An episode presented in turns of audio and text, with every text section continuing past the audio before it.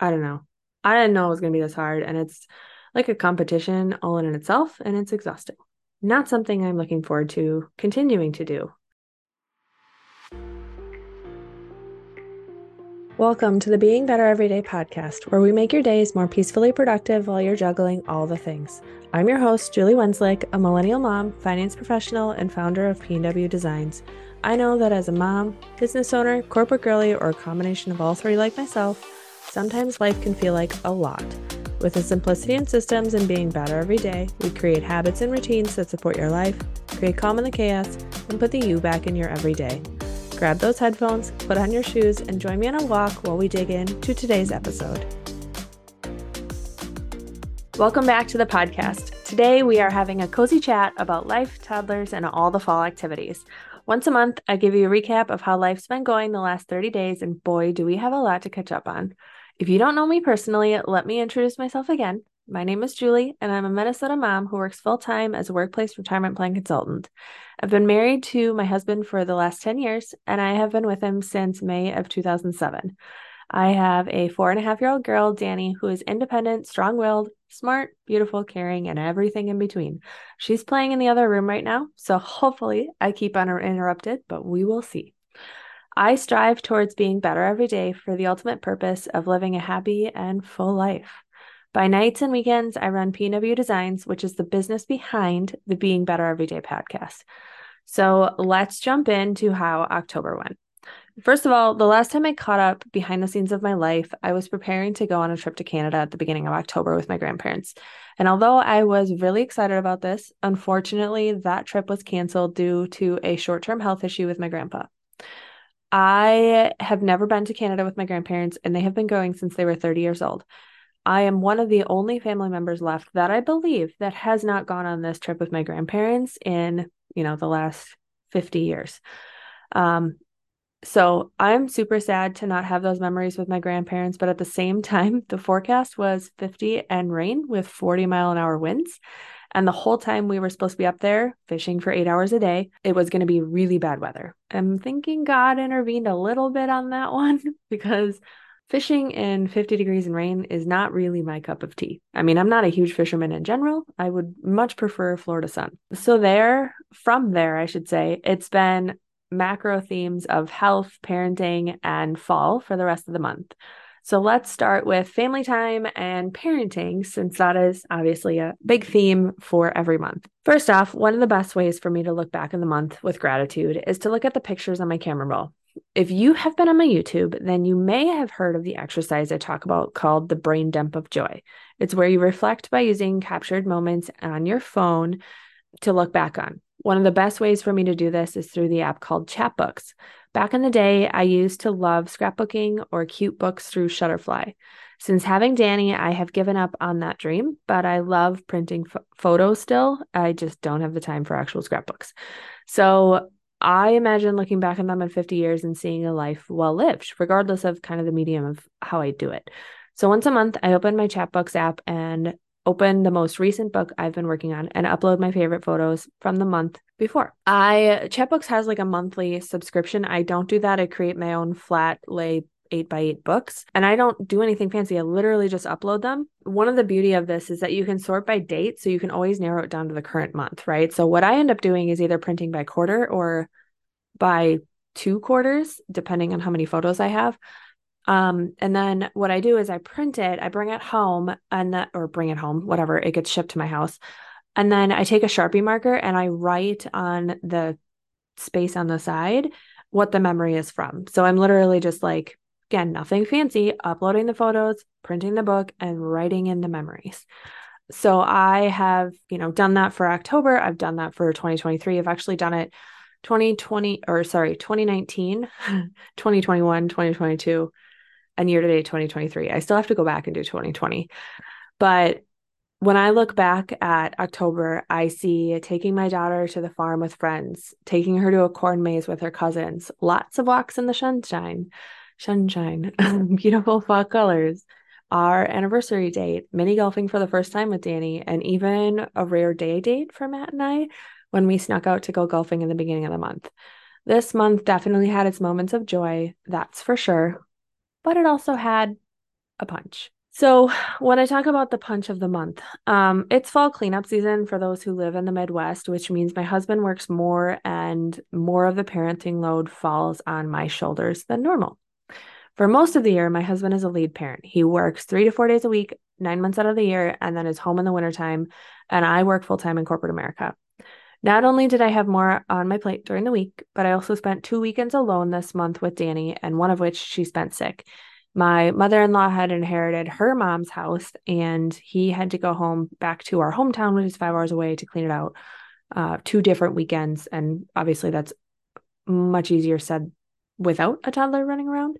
Um, so, you know, we kind of decided to split up for those two weekends. But for those of you who have been around a while, you may know that I have massive anxiety issues when it comes to things being out of control with my daughter, including when she gets sick. I often have panic attacks and I'm an overall mess. I have invested in tools and tactics to help me over the years, which we'll dive into at a later episode. But it was tough on my mental health. I had so many good moments those weekends, but it came in with a lot of increased anxiety, and that's sometimes really difficult to deal with. At this point, at sorry, at one point in the month, I had had enough. I had been telling myself that I would find a therapist specializing in EMDR or RRT for a long time but I never got around to it. It was just one of those like someday things that kept on the to do list month after month after month after month. And after a more recent panic attack, I had said, enough is enough. And I was going to find a new therapist. I had tried avenues through work, through my AAP. I had tried BetterHelp, which is a free thing through my work. And they just didn't have anyone specializing in RRT. So in the month of October, I can probably say that I now have a new therapist and I have done two sessions an intro session and an RRT session. And at the time, if you're listening to this, I haven't actually done it. Or at the time of listening to this, I've done it. But as the time of recording, I haven't done it yet. It's actually this next week. But sometimes, if you don't know what RIT is, it is sometimes referred to as Advanced Resolution Therapy, ART, or Rapid Resolution Therapy, RRT. It's an exposure based psychotherapy technique that's been shown to achieve results way quicker than other approaches with five seconds or five sessions or less. In many cases, it's an accelerated resolution therapy, which is why it's called ART. I cannot wait to see if this gets me results in my anxiety, but we all need a little more help. And I grew up being ashamed of needing therapy, but now I'm saying no more. If you are one who's been struggling with in your season of life, use this as your cue to help and take the next right step. I know I'm interrupting this episode, but I promise it's for a good reason. Can you believe we are in the fourth quarter of 2023? That means it's time to get your first ever dated Better Everyday Planner. The fall drop includes the all new Brain Dump Planner Pad, as well as functional and cute stickers to make any planner stand out. So if you want your life as organized as a home edit pantry and as peaceful as a night with the kids staying at grandma's, then head to pwplanners.com slash shop now. Have questions? Don't hesitate to reach out to me on Instagram. I'm only a DM away. Okay, before I digress too far into health, I will preview that in next week's episode. I want to talk a little bit about trying to get your kids into activities. Does anyone else feel this pain as much as I do? Because it is not easy. Why does it have to be so hard? I have watched my bestie do this for the last 10 years now, and she does it with so much finesse that I'm a little baffled. Now, Granted, she lives in a different area of the country, but she does live somewhere that has a decent amount of people. First thing I'm trying to get into is our local community center swim lessons for my daughter. And they just plain don't have it anymore. And then I was looking around and I was like, okay, I'll go to the local YMCA, YMCA website. And that's already full. And before non member registration even opens, which means we have zero chance of getting in because we're not members. And then we could join the lifetime, but theirs is full. So I need to do a little bit more digging. I don't want to have to hire for private lessons, but at the same time, like, I don't know, I can't seem to figure out how to get her into swim lessons. And she's four and a half years old. She's only been once. The other thing my daughter has been super into is dance. So I've been thinking about signing her up for dance class, even though my husband's not super thrilled about it. And both of the studios by us. One is $60 a month, one is $50 a month. And they are both nine month long commitments. And I'm sorry, but why can't I just try out and see if she's going to like it or not loathe it?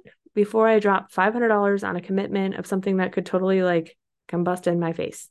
Where we live in the West Metro, everything seems to fill up so fast and it's super frustrating. And I never know when registration opens for anything. And I'm guessing this comes with being a seasoned parent. Um, and our next hurdle will be signing her up for kindergarten. But currently, it just makes me want to give up. I will keep looking for swim lessons and I need to decide on dance.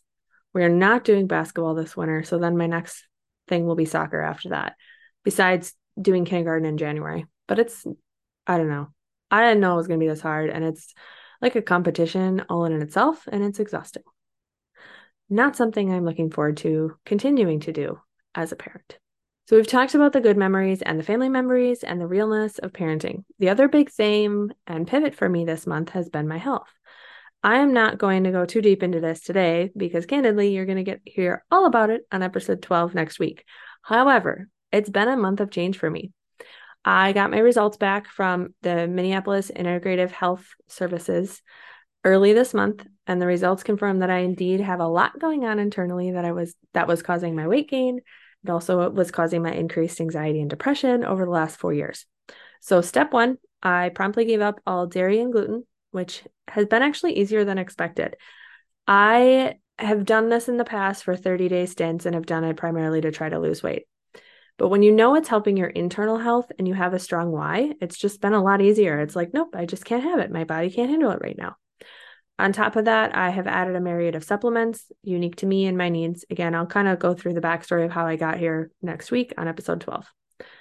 It's amazing that only after a few weeks of how much I can already tell this is a step in the right direction. So I'm excited to see where I'll be after three months when we do our next test. It did take some coming to terms with, but I'm super thankful to have the means to do it and the commitment to put my health first. On a lighter note, the last thing I wanted to bring you up to speed with is books. I loved this month and what I have been reading. For those of you who stalk my Instagram stories, first of all, hi. Second of all, you may already know that I have been reading a lot in 2023. It helps calm my mind and stops my head from spinning. I read four books in October, and honestly, I liked all four. Now, if you aren't into semi spicy books, well, then these aren't for you. But that's mostly what I've been reading in 2023. I read Book Lovers by Emily Henry, which was really cute. And then I got into a short series by Tessa Bailey called It Happened One Summer and Hook, Line, and Sinker. I love stories where I can visualize the town and visualize kind of the people in it. And and that series, I definitely, especially the first one, I definitely ended up getting into it. I didn't love the beginning, but got into the series. Both of those, so Tessa Bailey was available on Kindle Unlimited and Emily Henry was not. Both of them were new offers for me and I enjoyed both their books, so I will be back to both of them with other books in their was it repertoire? I don't know, like what all or else they've written. The final book I read this month was called Caught Up by Liz Tomforde, and it came out recently, and it's I think third of a four book series. The fourth book isn't out yet. I enjoyed the first two books of these, and similarly enjoyed the third. So that book made it 40 books for the year. And so far, we will see where I end up. I didn't set out to read a certain number of books this year. I'm now slightly hoping I get to 50, but we'll see. Historically, I read about 10 books a year, so this has been a huge change of pace, and I've loved it, and I plan on continuing because, like I said, it's a way for me to turn off the brain and jump into a story that's not my own. Definitely nothing like it. So, that's a wrap on my October. I hope you all enjoyed the fall weather and activities as much as I have. Even though I'm not a pumpkin spice latte girl, I do love everything fall, and I'm super thankful to have the memories this month brought me. Until next time, keep on taking one step towards a vision of being better every day. Thank you for listening to today's episode of the Being Better Everyday podcast. To see any visuals, head over to my YouTube channel. Links, socials, and resources mentioned can always be found in today's show notes. I truly appreciate you leaving a rating and review to help me reach more women looking to build systems to be peacefully productive. If you are looking for more, you can always find me on Instagram at julie.pwdesigns, sharing the behind the scenes of my everyday life as a millennial mom, corporate girly, and small business owner. Until next time, keep on taking one step at a time towards your version of being better every day.